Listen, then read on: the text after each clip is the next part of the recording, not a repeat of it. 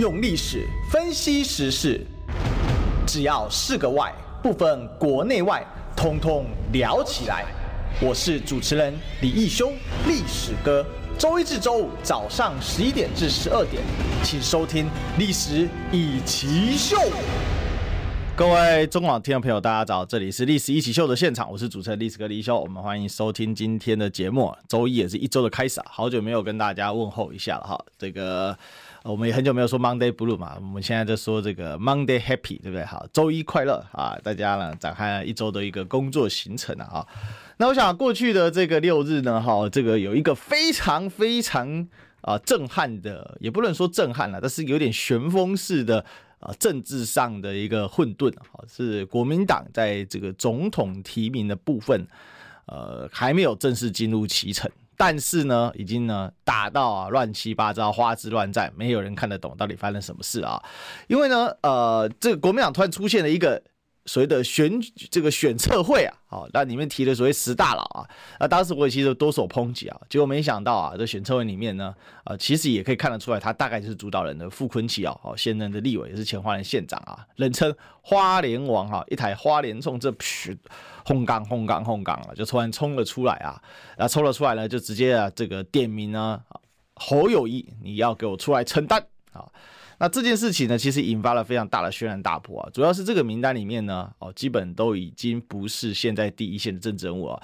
大概傅崐萁还算得上是啊，那其他的呢，好像曾铭宗是虽然是现任立委，但他主要是不分区啊。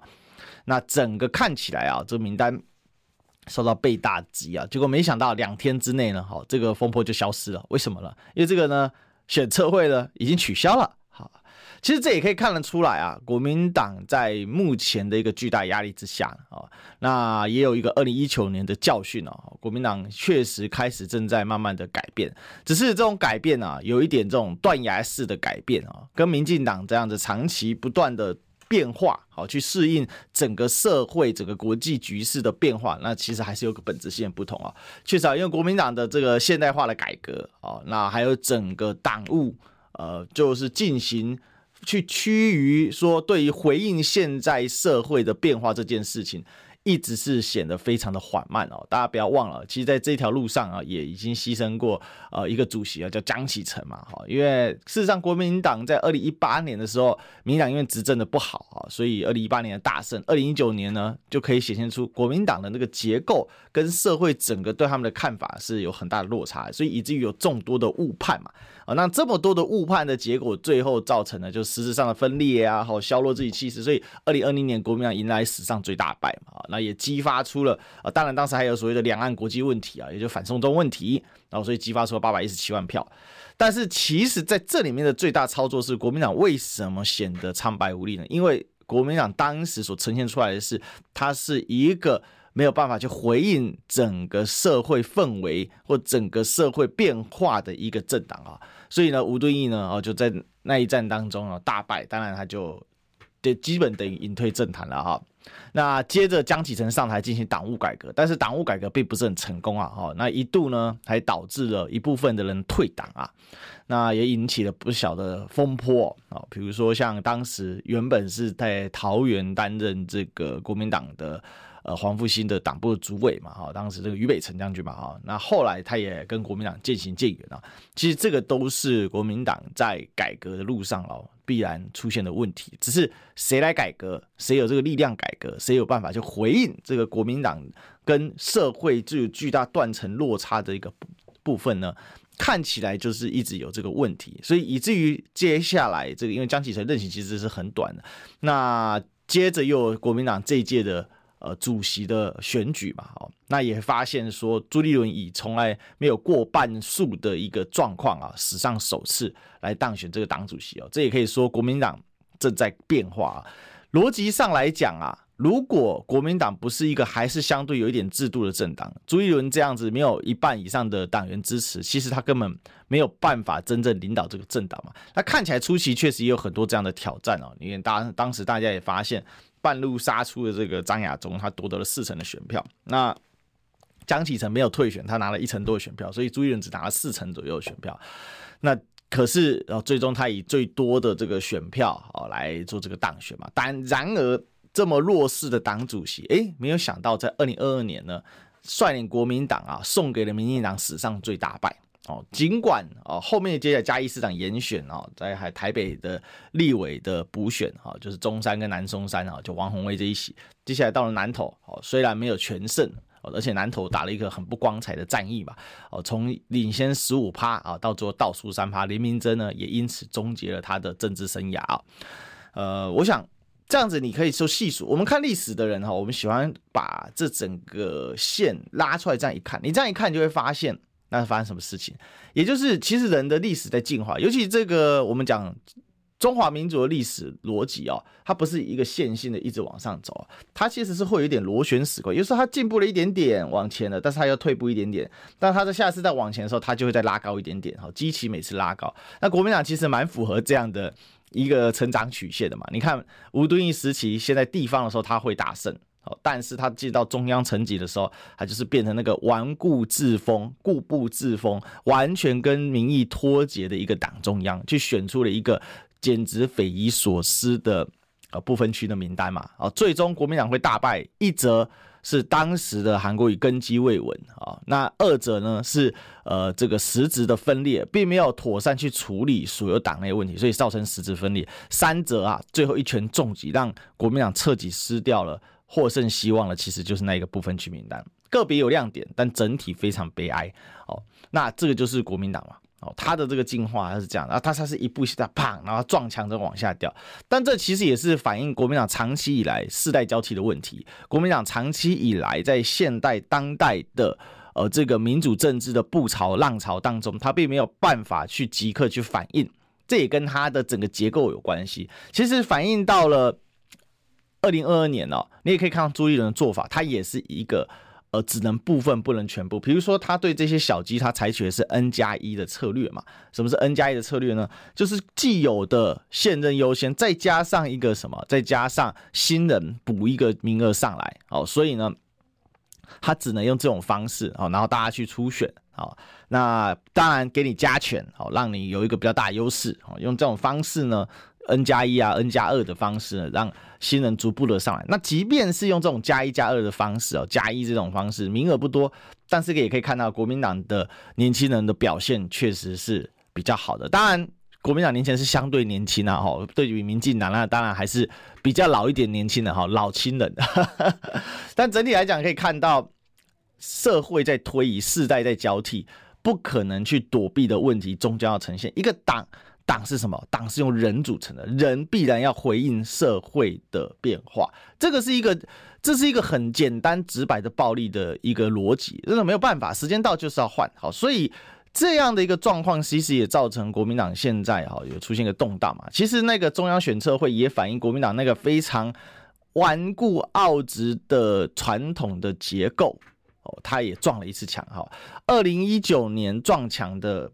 呃，这个其实不只是地方派系，有很多是中央的山头嘛。哦，那呃，就是国民党比较我们讲的天龙这一块的哦，山头的撞墙。哦，那二零二二年的现在哦，这一出呢，呃，选策会呢，其实二零二三年这一出选策会这一出，它反映的是地方派系的撞墙。你可以看到这些人大部分都是地方派系的，什么黄昭顺啊，哦，庄启旺啊，李全教啊。然后傅崐萁他们撞墙了，所以国民党在中央的天龙帮这一块的呃派系也撞墙了，地方的这一挂地地虎帮这一挂也撞墙了。我想。虽然民调啊一口气赔掉了不少，好侯友宜现在看起来差赖清德啊对决都要差十趴，不对决那差更多的状况之下，看起来希望是变低很多。但其实本质来上来讲，虽是大坏，那我认为亦也是大好了，好，也就是正在改变。那我认为朱立伦也是有进步，人应该不会都完全不会汲取教训啊。其实我每次都要这样讲哈，这过去朱主席在呃。是在这个担任国民党党主席，其实从选前到选后，我向来啊对朱主席的批判啊从来就没有少过。我想长期看历史，跟人都知道哈，批判真的是没有少过。但是我批判我会给建议啊。那我是认为朱主席不是呃单纯的呃这么样的，当然很多人都会怀疑他是不是私心很重啊怎么样。但我至少我目前观察起来啊，他的格局慢慢出来了。其实我想，如果你做朱立伦啊。自己心里也清楚嘛，民调起不来，那民调为什么起不来？因为人气太差。为什么人气太差？因为太会算计。那怎么撕掉这个算计的标签？那就是奉献一切。政治上啊，有时候你死了你就活了，有时候你活的你反而是死的，对吧？比如说吴敦义当时看起来是活的哦，权力很大啊，作为一个党主席啊，还挂自己不分区想要进立院当龙头啊，结果是死的，政治生涯从此 game over。其实朱立伦也踩到了一个这样的一个十字路口跟当口嘛，他现在看起来党主席看起来一人指挥全党，那事实上这个党主席好当嘛，一个月两三千万的财务缺口，到处借钱哦，到处想办法去募款，那再来呢？自己的声望又起不来，民调永远在趴在地板上。为什么？因为二零一六年嘛，二零一六年当时说大家叫朱立伦出来，朱立伦算一算不会赢，就放了。放了之后呢，洪秀柱跳出来，最后呢，再以一个非常不名誉、不光彩的方式劫夺了洪秀柱吧。其实那一下哈，就是被年轻人唾弃了。年轻人毕竟不是喜欢洪秀柱，我直白的讲，洪秀柱太捅，很多人不见得会喜欢了。哦，这个柱柱姐我们也很尊重了哈，也也是有访问过嘛，哦，那也很喜欢她。但是问题是，这跟立场跟个人喜好是两件事。大家欣赏她的那个气魄，不代表支持她的这个主张嘛。但是你用一个非程序正义的方式强行截胡，年轻人就唾弃你。因为现代民主社会啊，我们像我们这一代，基本都是呃在蒋经国死后才诞生的嘛。哦，或者是前后嘛，就蒋经国最后一两年，那时候跟我们没什么关系啊，基本都是解严后出生的孩子。那这样的成长上来呢，哈，对于这个所谓西方的民主自由这种制度啊，民主自由法治的制度是更加内化在心里面的。当然有人说啊，你这年轻人不是都崛起吗？什么？那是另外一回事。但是对于踩到了一个程序正义的时候，多数人还是会有反应的。所以当时其实国民党就没有预料到这一刻嘛。他们想的是，OK，那我可以透过换柱来保住我的立法委员，但实质上年轻人大量离开。我自己了解的，就是一六年的时候，我好多同学本来过去家里可能比较蓝的，好浅蓝的，去调查一下就知道。结果很多呢都改投到蔡英文的名下嘛，哦，这个是一个很正常的过程啊，所以当然哈，后面还有什么意识形态、台湾意识，他们对国民党没有好感啊什么，那是另外一回事，好，我讲的是另外，这是两件事哦，这两个当然可能在都会左右他的选择，但是当你本来就是国民党就已经不是那么受喜欢的时候，然后你又一个程序不正义就爆掉了嘛，那这其实就是国民党过去包括朱立伦本身，他们对于所谓什么叫做。这一种西式的自由民主，他们适应不了啊，他们大部分可能都有这种政务官的思考，也就是说事务官的思考哦，呵呵啊，做代级现在上来就可以哦。那所以回过头来呢，哈，这个朱立伦这一次，我想啊，人家说这个朱立伦是政治精算师嘛，哈，算谁都很会算嘛，哈，但算自己绝对不准，好，你就想嘛，一六年把自己的生涯都算掉了，你看那一六年一算，他十六年的。县市长好了，六八年桃园县长，八年这个新北市长的声望基本赔掉了嘛，哦，这就关键嘛，哦，所以我们在看政治的时候，我们要看这个比较长期的一些脉动，哦，可以这样去一个了解这样子哦。那了解了这一段之后，我们才能来解盘今天的，因为我今天下的标题叫做马英九登陆 VS 蔡英文访美，其实我要讲的就是二零二四年的总统大选，好，所以我们要先了解到这一块，也就是说国民党的改革跟国民党整个现在的状况。了解之后，我们才能来来把这一个马英九登陆跟蔡英文访美哦，这两个所谓的，其实它是个政治事件，它的内核是个政治事件。即便马英九一再强调，马英九办公室今天有出来开记者会嘛，那强调说他们并不是。呃，具有政治意涵，他也不去北京，他基本上都在华中地区哦，那也就是祭祖的路线哦，然后去参访几个呃，这个他认为想要去看的一些观光名胜点哦，所以这样子就会了解哈。那我认为朱一伦那一次教训之后，他其实也领悟到了哈，有时候政治上活着是死，死了是活的概念，什么意思呢？这一局朱一伦只要充分助攻，那他就活了，看起来。是死，但其实是活。充分助攻，好像哎，他夺不了大位啊，他甚至可能不会是阁魁啊，哦，他可能就只是一个国民党总统，呃，国民党的主席。而且，如果国民党的二零二四获选之后，或胜选之后，假设是侯友谊，那侯友谊是不是要兼任党主席？这种事情都是要必然发生的吧？所以看起来是这样，但事实上，奉献的人才会在这种政治当中活下来。好，大家要了解为什么赖清德现在声势冲那么高？因为一九年。虽然很悲屈，虽然卑躬屈膝啊的向蔡英文投降了，但是这现在也反过来变成蔡赖清德。之所以在民进党一片乐色执政当中哦，啊，我们这样不要收回收回那乐色，就是说一片执政糟糕当中哈，你可以想象嘛，你每天都在想着要买蛋，对不对？啊，你可以想象嘛，你每天想着说哦，我家可能会停电啊，我也收到停电单了哈，再过两天，我们家那边啊半夜说什么要维修要停电两小时，这件事鬼扯淡啊！但是呢，这种事情就可以给你发生哦，那电价要涨十一趴，他跟你说马英九时期涨比较多，所以没事。好像这么扯淡的事情呢？好，那还有什么这个飞核家园哈？报放心，再生能源会跟得上。好，结果再生能源一一去看，风电每天发电比例还在三趴以下。好，但是他跟你说风电啊风光无限，好，就是这个样子。这么扯的一个执政项，但赖清德相对没有受伤，因为赖清德在二零一九年的时候，大家同情他嘛，他被蔡英文给凌辱了嘛。哦，他被蔡英文说真的就是一种政治强暴。为什么？因为一边。改规则一边 选举有这种事情啊，这就有这种事情啊。只是因为当时国民党也发生了这个内部的撕裂，所以造成的结果啊，就是看起来那一个伤害没那么重，但反而呢，当时一个很负向的政治影响，现在变成赖清德的粮食。这就是说，政治上你死了你就活，有时候你活了又会死。政治要看远，这是台湾政治人物很大的一个缺陷，就是台湾政治人物因为台湾可能是一个这个。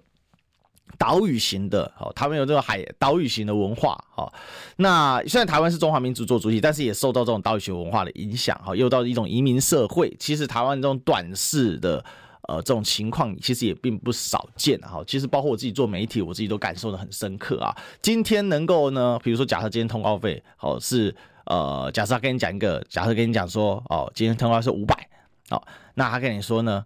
呃，这个不然你先拿三百，但是呢，好，我们之后啊细水长流，我们可以慢慢，我们这个就固定，对不对？好，我跟你讲，这都是胡乱的话。好，他跟你说五百，当下赶快五百收起来，不要什么细水长流，会细水长流就细水长流，不会细水长流，今天你得收一百哈，明天还是没通告，好，就像这种状况嘛，因为他不会去培养嘛，他不会去呃去养成一个节目嘛，好，这个都是它反映在很多方面，从商业、社会、文化、认知。哦，到各种方面啊，全部都反映出这种短视尽力的一种风格嘛。所以呢，我们就可以看到啊，像台湾最顶尖的产业是什么？台湾最顶尖是三 C 产业。台湾的三这种应该说科技产业，科技产业的引引门人是谁？你有没有发现，都是从美国回来的？其实过去跟台湾关系并不大的，诶，是谁呢？比如说像是张忠谋。比如说，当时是李国鼎、孙运璇去主持这样的一个，尤其是李国鼎哦，那他们并不是海洋性格长大的人嘛，对吧？他们就是具有一个比较长远的规划啊，所以这种海洋性格，讲好听叫海洋性格，讲难听就是短视嘛啊。那这种短视的性格，其实也充分体现在台湾的任何的政治人物，蓝绿皆然呐哦，所以他就是看得很短，他就是现在想赢，他只想赢现在，他不想赢未来哦。但是如果今天我认为朱立伦跨过那条线。他终于了解到，他可以赢未来，而不是赢现在。他年轻啊，他相对年轻啊，人生七十才开始哈，这个六十九岁都可以做年这个年少轻狂了，怕什么呢？哦，所以往前拉，再拉得更远，其实对朱一伦来讲，它是一个好事。那所以这样的一个形势看透之后，现在侯友宜崩又怎么样？现在那个都是小事，重点是什么时候能够真正的团结起来，这是国民党才能够站稳脚跟，才能出发。而这就是为什么马英九这一次登陆的一个呃基底啊，大家了解到，如果国民党解决了内部的问题啊，比如说选对会也下去了啊，也下课了，朱立伦跟侯友宜第一轮的合作也成功了哈，因为侯友宜后来叶元之有出来讲，他是朱立伦跟侯友宜中间传话人嘛，也不算传话人，是相对来说两边都可以得到消息的人。那他也说，其实侯友宜在发文批判。这个选这个选测会之前，其实是有给朱人知道的。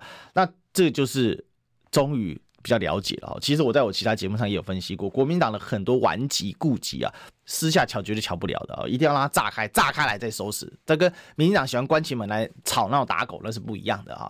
啊，国民党就是要让它炸开，炸开来再想办法收拾。好，这种清创会比国民党这边好来好去、假来假去来的更好。所以我认为这大坏也是大好了，就是说大坏事确实就只能这样子。那大好是说看起来终于有得收拾了，国民党终于啊比较走向了一个可以跟民进党站在同一个科技水平的概念。什么意思？如果你有玩过像《世纪帝国》啊，像很多游戏啊，好，这种战略游戏，你是不是要升格你的、升级你的时代？比如说《世纪帝国》最有名嘛，哈，它从 Black Age 啊，对不对？呃，到 Brown Age 啊，一直往上去嘛，哈，啊，Brazen Age 啊，就是黑暗时代、青铜时代啊、城堡时代一直上去，它终于升级了它的主堡，大家知道吗？经过这样炸掉之后，那这样的环境之下呢，那接下来国民党假设。运作顺畅的话，那诸侯的二点零步就是如何的诸挺侯上去，那定于一尊，然后接下来去整合更外围的科郭，哦，这样子它才会形成战力嘛。但这个是在政治层次的，但接下来我们要讲的是什么？就是两岸国际层次的东西。哦，两岸国际层次的东西，那是什么呢？那其实就是这一次我今天下的标，我把这个背景给交代清楚之后，你才能听得懂我今天要讲的是什么。马英九登陆对决的是蔡英文的访美，这个非常重要，这也是台湾哦在路线上的选择。到底我们是亲美还是亲美合陆？哎，也听不懂意思，对不对？好，我给大家两个字哦，大家可以想一下，什么叫亲美合陆？好，就是亲近美国，跟中国保持和平友好嘛，就亲美和陆嘛。那什么是亲美？亲近一个亲，青岛的亲。其实现在的民进党所使用的方法叫做青岛的亲，亲整个人趴上去，他那种亲美跟国民党的亲美那是完全两码子事。亲美和路跟民进党的亲美反路。或亲美反中，或是亲美抗中，这是两种不同的说法。那这个也构成了接下来我们马上要看到一场大秀。我非常期待哈，作为一个历史，呃，作为一个历史研究者哈，虽然说现在没有在产出历史文章，但是也每天还是每个礼拜还是在产出我们历史的影片哈，然后都是做比较深度的讨论。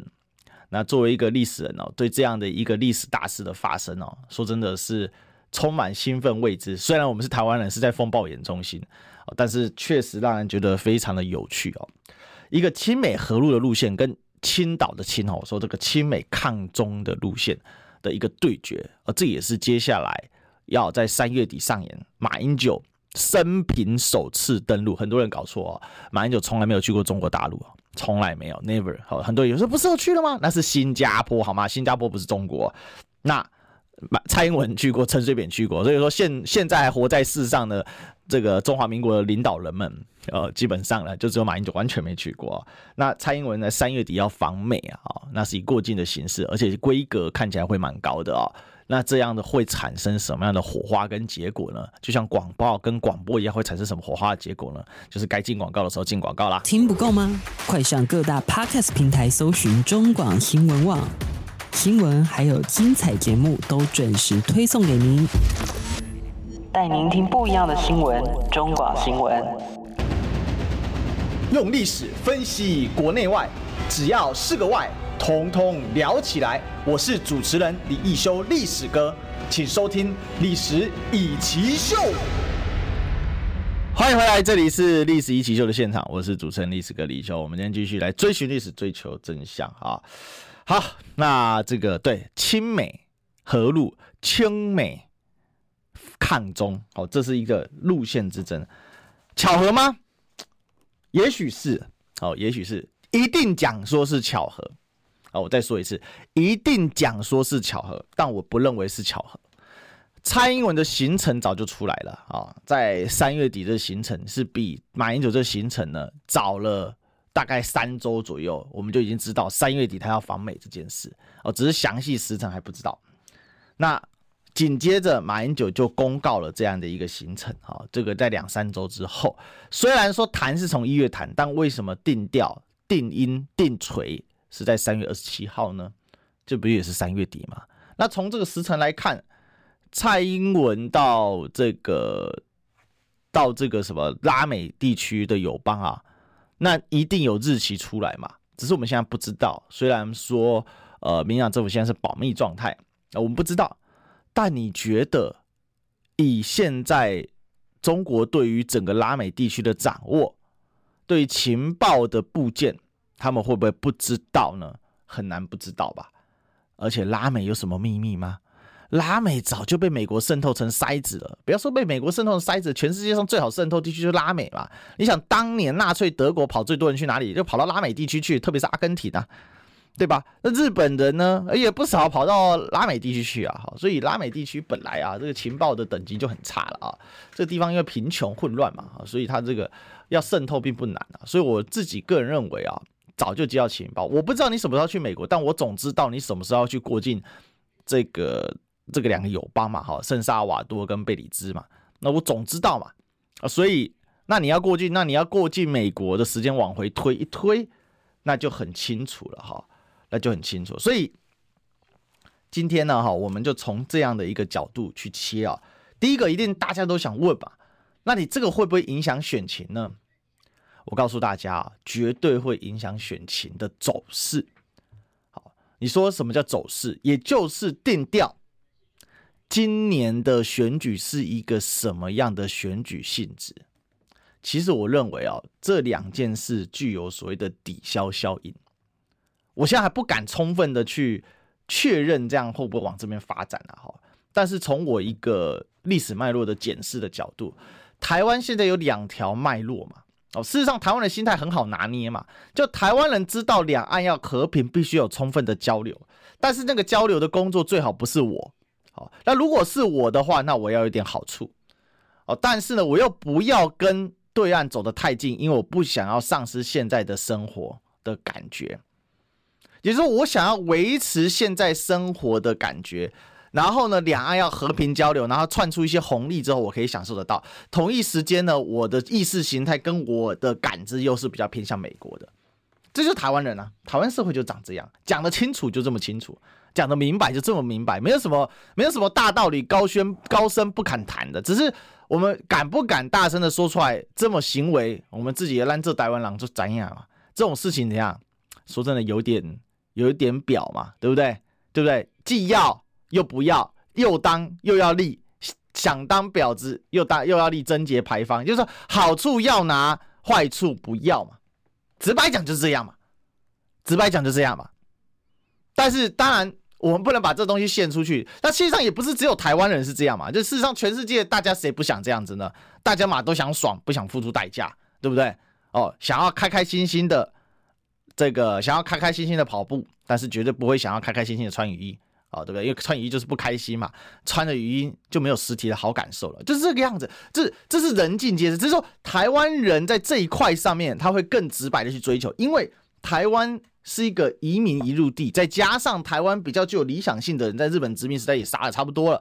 然后呢，这里面有很多政治作用，好，大家知道嘛？好，那后来有白色恐怖、威权时代，所以这一种性格的展现，就变台湾人更加的功利化，台湾人是更加的短视化，这是一个很直白的一个现状嘛。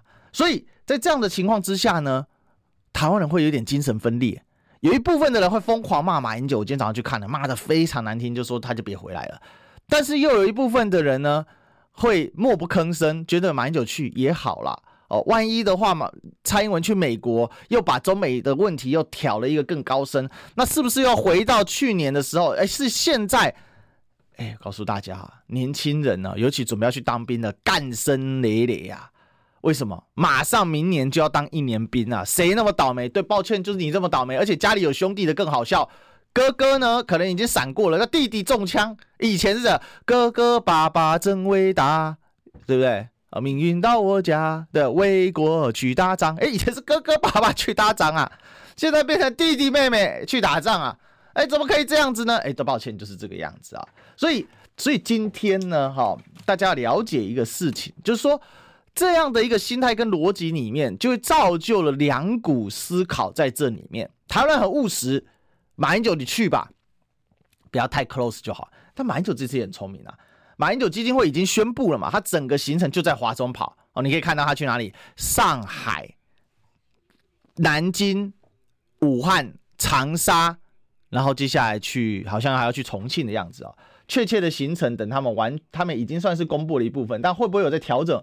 我们不敢完全的肯定，不过大概率就是这个这几个地方嘛，好，我给大家念一下啊，南京、武汉、长沙、重庆、上海嘛，那这去几这几个地方也很好理解嘛，南京中华民国的故都，那当然，只要是国民党的政治人物去，夏立言也要去啊，大家都会去这样去叶林嘛，叶谁的林？叶中山林啊。抱歉，国民党的创始人叫孙中山，他现在葬在南京，他说所以一定会去嘛。那再来呢，去武汉，啊，为什么去武汉呢？去长沙呢？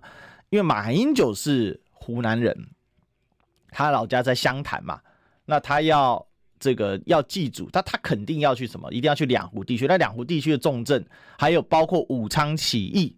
在哪里？哦，就是在今天的武汉嘛。武汉是由武汉三镇组成的嘛，武昌、汉口、汉阳嘛，哦合称武汉三镇嘛。哦，那后来就整整并为武汉嘛，所以一定会去武汉嘛。这个是什么？是中华民国创建的地方嘛。哈，武昌起义之后，成功的赶走了当时的两湖总督瑞成嘛。那因此建立了中华民国军政府，这是中华民国之肇始地区。那再来去长沙，那长沙我刚才讲了嘛，就湖南老家。那再来去重庆，重庆是中华民国暂时的陪都，也做了很长一段时间首都。老蒋啊，这个很长时间在重庆，而不是在南京，对吧？那上海可以理解嘛？那上海他要带一堆青年学子去参访，那北上广深，那北北京不能去。那广深没有去的话，那上海不可能不去嘛。而且上海是中国的人文荟萃啊，最精华之地方，人称魔都嘛，哈。所以从这样的一个角度去理解，那他他选的这个地点呢，四平八稳，沿着长江沿岸在走啊，基本就把长江中游给跑透了。那这个就是一个政治属性相对低很多的一个参访嘛。而且我认为过程当中也不会安排太多所谓高层级的。中共的官员，但是他会见机行事，比如说夏立言一个转角跨进去，他就去见到了啊、呃，这个中共七常委嘛，啊，就最当时就是这样一个转角就进去了嘛，哈，所以这个东西它会有一定的弹性在了，哈，那要在哪里建，什么形式建，怎么建，哈，我认为马英九这一层会用一个相对比较低的一个所谓的政治的。角度去诠释这个，这也是接下来哦，我要跟大家说，美国一直在拉升，在升温台海的冲突紧张关系。那他的做法有很多，在军事上的哦，我们就不要讲了，比如说派这个实习生啊，哈，在东部要建弹药库啊，等等等等的。那在政治上的手段是什么？就是让台美的高层互访的层级越拉越高。所以去年来了一波高潮，但是被怼了回去。啊，也就是佩洛西来台，我们欢迎佩洛西来台，但是蔡英文政府并没有告诉我们政治上的代价是什么。当然，我们也可以一股脑说这个北京凭什么这样对我们？但事实上，这样的一个围台军演哦，它所造成的结果，其实对国军来讲差异并不大。因为直白的说，我们也知道国军现在要单对单打解放军，那基本上要打胜仗有其难度嘛。哦，这个我想，不管是蓝绿讲这个，应该不会说还是卖台吧，还是什么唱衰台湾吧？哦，这个有什么好惊讶的？这也没什么好惊讶的。但是解放军的主要对手是谁？解放军的主要对手是美军啊，所以这个也围台军演的行动，主要是要拒止美军作战嘛。那美军现在看到这个了。他所以他就会两手反应嘛，一个就是那我政治上还能再拉高嘛？那你佩洛西都来过了，所以你蓬佩奥来那就是浮云，你 Esper 来也是浮云，就美国前国防部长，剩下的来就是现任的众议院的议长都来过台湾了，而引发的一个政治冲突效应就是这个样子，也就是给了解放军一个实实在在的借口，让他可以来在拒止作战当中呢，充分的使用台海这个现况实定实实地实贸。来进行嘛，这美国看到，所以美国现在呢，把这个军事呢，先暂时先部分表面上冻结，实际上当然动作还是很多，但是把政治的意涵拉高，但是不在台湾拉高，我跑到美国拉高，哎，这样总不会怎样？呃，因为我们常常有一种所谓的事发地原则嘛，在国际政治里面有所谓事发地原则，就是说这事情在这边发生就可以在这边冲突嘛。哦，那你看到甲午战争的时候，因为日本没有来打台湾，所以呢，当时李鸿章就讲说，哎。啊、你中日甲午战争，我们是打败了，但是你又没在打台湾，你割什么台湾？哎，这个还真的还蛮有道理跟力气站住脚的。所以美国现在也在调整方法，那我就把事发地拉到美国去。你看你回台湾吗？那就变成一种政治哦。那如果玩军事啊，老美当然是一把手，非常行嘛，他们招式很多啊哈。但玩政治，我认为啊，当代的中国共产党啊，在经过几轮的蜕变之后呢，对于这种国际政治啊，慢慢也会化用中国的这种政治古老的这种斗争的方式嘛。那中国史就是一部政治史好，这个就是这是真的。好，中国史就是一部政治，跟西方的呃西方的历史就是一部啊、这个呃宗教混合经济的历史。好，好，那不太一样，本质不同啊。那你要玩斗争是不是？那我就同时也可以出招啊，也就是呢。名正言顺的，人家记住嘛，也解除了。哎，他也不是解除后马上去，他也解除一段时间马上去。而且人家今年年纪也大了，他现在不去，他下再下个五年，他还有体力去吗？那马英九虽然身体不错，但是也不可能永远那么好。而且马英九这次去，你看他所有的姐姐们陪同，好，四个姐姐全部全部都陪同，好，听说他跟他的姐妹全姐姐们都陪一起去，所以呢，这个政治意涵就就再下降一点。为什么拉的是姐姐们？因为把爸爸的灵位送回到大陆的祖先，这叫什么？这叫祭祖。因为再怎么讲，马鹤林当然是在湖南出生的嘛，就马英九的爸爸嘛。那这个他就用这种方式，所以我觉得这是中美之间在玩所谓的政治上的一种对对弈啊，这是一种很强的一种对弈，而且这个层次还蛮高的哦。这种对，那这个对弈相落实落子就落在哪里？就落到了台湾，所以台湾扎扎实实的变强国棋子了。以台湾为棋盘，以台湾为棋子，这就是现状。我们可以看到马英九登陆蔡英文访美，他所直接呈现出来的意涵是这个。至于讨论那些细节什么，那个都很，那个当然都很重要哈。魔鬼出在细节里，这怎么对弈，怎么玩，这些细节他要仿哪里，用什么形式，怎么规格，包括蔡英文总统到了美国去，他用什么形式，怎么样的规格，那这个都可以理解。到时候有得玩了，接下来等我们再近一点，我们会再把这个主题再拿出来，再跟大家讨论。我们来做一点分析跟对策，到时候就可以验证历史哥今天所做的分析跟推估是准还是不准。到时候我跟大家说，中美的博弈呀、台海是不可能逃走的，但是现在中美博弈的方向是什么？美国要准备一场，希望不要说不要准备一场，应该说他希望见到一场中国入侵台湾之战。听清楚，中国入侵台湾之战，为什么？因为他就是要让这样定调。你说不是啊？这两一两岸是一中关系，什么不重要？美国希望看到这个，而让国际看到这个，借此用。他现在有的国际的力量，他的军事的力量，他的各种力量来压制中国，哦，来压制中，甚至把中国打残。而中国现在呢，中国大陆现在在做一场什么事情呢？透过一样是国际的力量，同一时间呢，展现他是要创造和平的角色，所以他积极布局嘛。我们可以看到千年世仇的啊、这个沙乌地阿拉伯代表的逊尼派跟。伊朗所代表什叶派也进行了和解，而且最屌，今天最新的新闻，沙乌地阿拉伯的总的国王已经邀请伊朗总统莱西访问沙乌地，这叫做什么？我来，我带来的是和平和解，以和为贵，和气生财的一套脉络，而美国所带来的是一种什么？他叫他对标美国，美国所带来的是怎样？拉帮结派。安全事务，但是却是会发生激烈冲突的脉络。他们两个在诉说两个不同的故事，一个是中国的故事，一个是美国现在霸权的故事，还有一个是广告的故事。我们进广告，你知道吗？不花一毛钱，听广告就能支持中广新闻。当然，也别忘了订阅我们的 YouTube 频道，开启小铃铛，同时也要按赞分享，让中广新闻带给你不一样的新闻。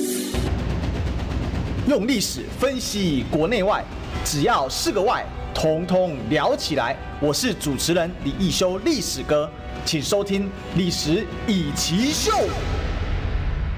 欢迎回来，这里是《历史易起秀》的现场，我是主持人历史哥李易修。我们今天最后一段啊，那我这边也要跟大家做个报告啊，就是说我们追寻历史，追求真相嘛。好，那其实我们在看历史的时候，如果我想听历史哥的节目听久了，会。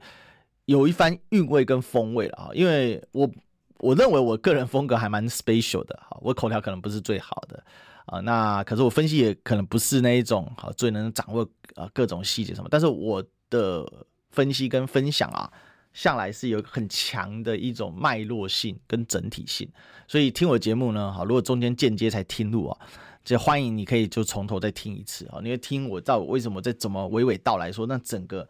脉络怎么去走？哈，我要跟跟大家讲是一种思辨的一种过程啊。那这个过程当中，我们所看到的那个事情的原貌，那恍然之真相，这样，那这才有感觉啊。那这是也是本节目一直想要跟大家分享啊，还有就本人一直想给大家带来，因为我一直觉得台湾很欠缺这一块，对于整个整体格局的思考，哦，对于整个世界怎么样去看待。这样的一个变化跟脉动啊，那我们今天当然要谈的是一个马英九这个登陆对上蔡英文访美的一个过程啊。那我想这里面大家就要去想一个问题啊，因为我们已经把前面我们第一怕我们把所谓国民党的乱乱乱局给解解决完了，第二怕我们在讲的是一个整个格局的问题啊，从它的细节可以看格局嘛。哦，马英九现在登陆，他现在宣布是三月二十七到四月七号，总共十二天，涵盖了整个清明连假。事实上，就跟蔡英文的时间基本上是完全对应的嘛。蔡英文再怎么久，两周内要回来嘛，三月底出去，两周要回来，这两个新闻一定会对标。对标就我刚刚回答我们第一个问题，它会不会影响选情？我跟大家讲，会主导一个选情，什么选情？也就是台湾人你要选一个东西，就是你的路线。你是要亲美和路的路线，亲近的亲，还是要亲美抗中、倾倒的倾，完全照美国人的意思去走？但我觉得这里面有一个关键，就是确实当代的台湾人很多对自己的文化已经不自信了，对自己从哪里来，对自己的核心思想确实有一部分，但是总还是怪怪的。台湾人真的有这么样的？看不起自己的文化的核心骨嘛？虽然有很多什么滑头滑脑滑骨，但是其实那样的一种歧视中华文化那种说法，你拿到大街上去看，真的是人家都会认同你吗？不会嘛？他们就是网络上的极端言论嘛。而他所背后所呈现出来，其实是一种中美博弈的道理，也就是中国跟美国现在正在呈现两套的逻辑嘛。美国是说枪在手，跟我走，跟着老大走，保你平安。好，那当然你要付出一点代价。但是我讲到这里就好，剩下的再说，跟着我的走，好，我有一些有一票小弟啊，你们可以互相做生意，怎样怎样的。但是枪在手，我的枪在手，只能跟我走，跟我走你就安全。但是跟着老美走是安全的吗？这件事情如果再往前回推十年，也许这个逻辑是雷打不动的，因为从一九九零年代，一九九零年十二月。啊，这个苏联解体嘛，那接下来到了二零一零年，这二十年期间，真的就是枪在手，跟我走。美国是天下无敌，没有人会迟疑他，没有人会质疑他，没有办法质疑的。可是，即便在这样的状况之下，全世界的战争有减少吗？其实它只是碎块化了，分散化了。那同一时间呢，中国崛起了，在中国崛起的这近三到五年。一些新的思考被过去被笑得很惨，比如说“一带一路”刚提出来的时候被笑啊，他你不过就是一个新的帝国霸权主义而已嘛，不就是这个样子吗？所以其实我们在看这种东西的时候，你会发现那真的是这样吗？其实那个质变已经真的默默在产生了，大家可以去看，像 YouTube 冒出很多怎样非洲的人民在分享他们的生活，本来是中国人到了非洲。分享他们跟非洲人的互动，现在开始出现很多非洲的人民会讲中文的来分享他们的一些文化上的成就，比如说最多就像现在唱歌，像最近我看了好多这种非洲人唱中国歌，中文很好，但是他们真的就在当地，比如说最有名就卢安达。卢安达现在被誉为是什么？非洲的小新加坡。他的他的总统却是一个独裁者，这个没有什么好说的，也压制国内的反对派声音，但是相对是比较温和的压制的哈，是属于呃这种威权体制啊哈。你不能说他完全独裁，是比较偏向威权体制啊。你有点空间，但是不大。但是经济发展的很好，人民呢哦，那对接谁？对接中国，所以他们现在好多跑出来唱歌的歌声真的很好听啊。那。这个有有人想要关键字是不是？大家可以去搜寻非洲帅哥坡坡。好，最近啊，坡坡是波兰那个坡。好，非洲帅哥坡坡。哎，我知道有个坡坡很敏感啊，提到坡他马上耳朵就拉高了哈，跟你没关系啊。啊，所以这是这个样子嘛。这个就是慢慢在质变，世界正在质变。那当然最有最重要的就是我们刚才讲到的，沙乌地阿拉伯跟伊朗的和解已经直接到了什么？伊朗总统要去访沙乌地了。那下一步呢？下一步是不是以阿要来和解？那这就是以色列选择的当口了。那以色列如果是找美国，那以阿是不会和解的，因为沙特阿拉伯现在跟美国也不好啊。那如果以色列找他另外一个很好的朋友，找了北京，那会不会和解呢？所以这个东西里面，大家要去相信的，就是说，这个是有一个新的逻辑脉络运作。昂萨也就是美国的逻辑，拉帮结派，我自霸了秩序之后，大家在这个秩序底下来做生意，我最好，但是你们呢，我会让你也还可以，但是当然是一定要我最好，而且你要奉我为主，这是一种生活模式。那另外一种新的生活模式是怎样？大家和解，和气生财。所以，习近平今天已经启程到了莫斯科去了。我认为很快也会有中国的高官去跟乌克兰做互动，这个我认为一定会有，他一定会做平衡的哈。那在这里面，如果所谓的逊尼派跟什叶派千年宿仇都能够解决的话，那能够解决俄乌的问题吗？因为当时中国讲了这个所谓十三点立场。那这十三点立场出来的时候，一开始大家觉得放屁嘛，哦，这就是一个大外宣嘛。可事实上，人家马上透过四天的秘密外交访问，伊朗跟沙特阿拉伯这样和解了。那这个就是一个新的模式嘛。我中国是老大没错，但我的老大是因为我家大业大，不是因为我告诉你说我是老大，我家大业大哦，我有底气。那你要找我吗？你找我 OK 啊，我也不会让你付出太大的代价，大家就一起赚嘛。哦，那也不会说我赚大头，你赚小头，就是大家一起赚。就这样，大家都赚到钱，这是另外一种新的模式。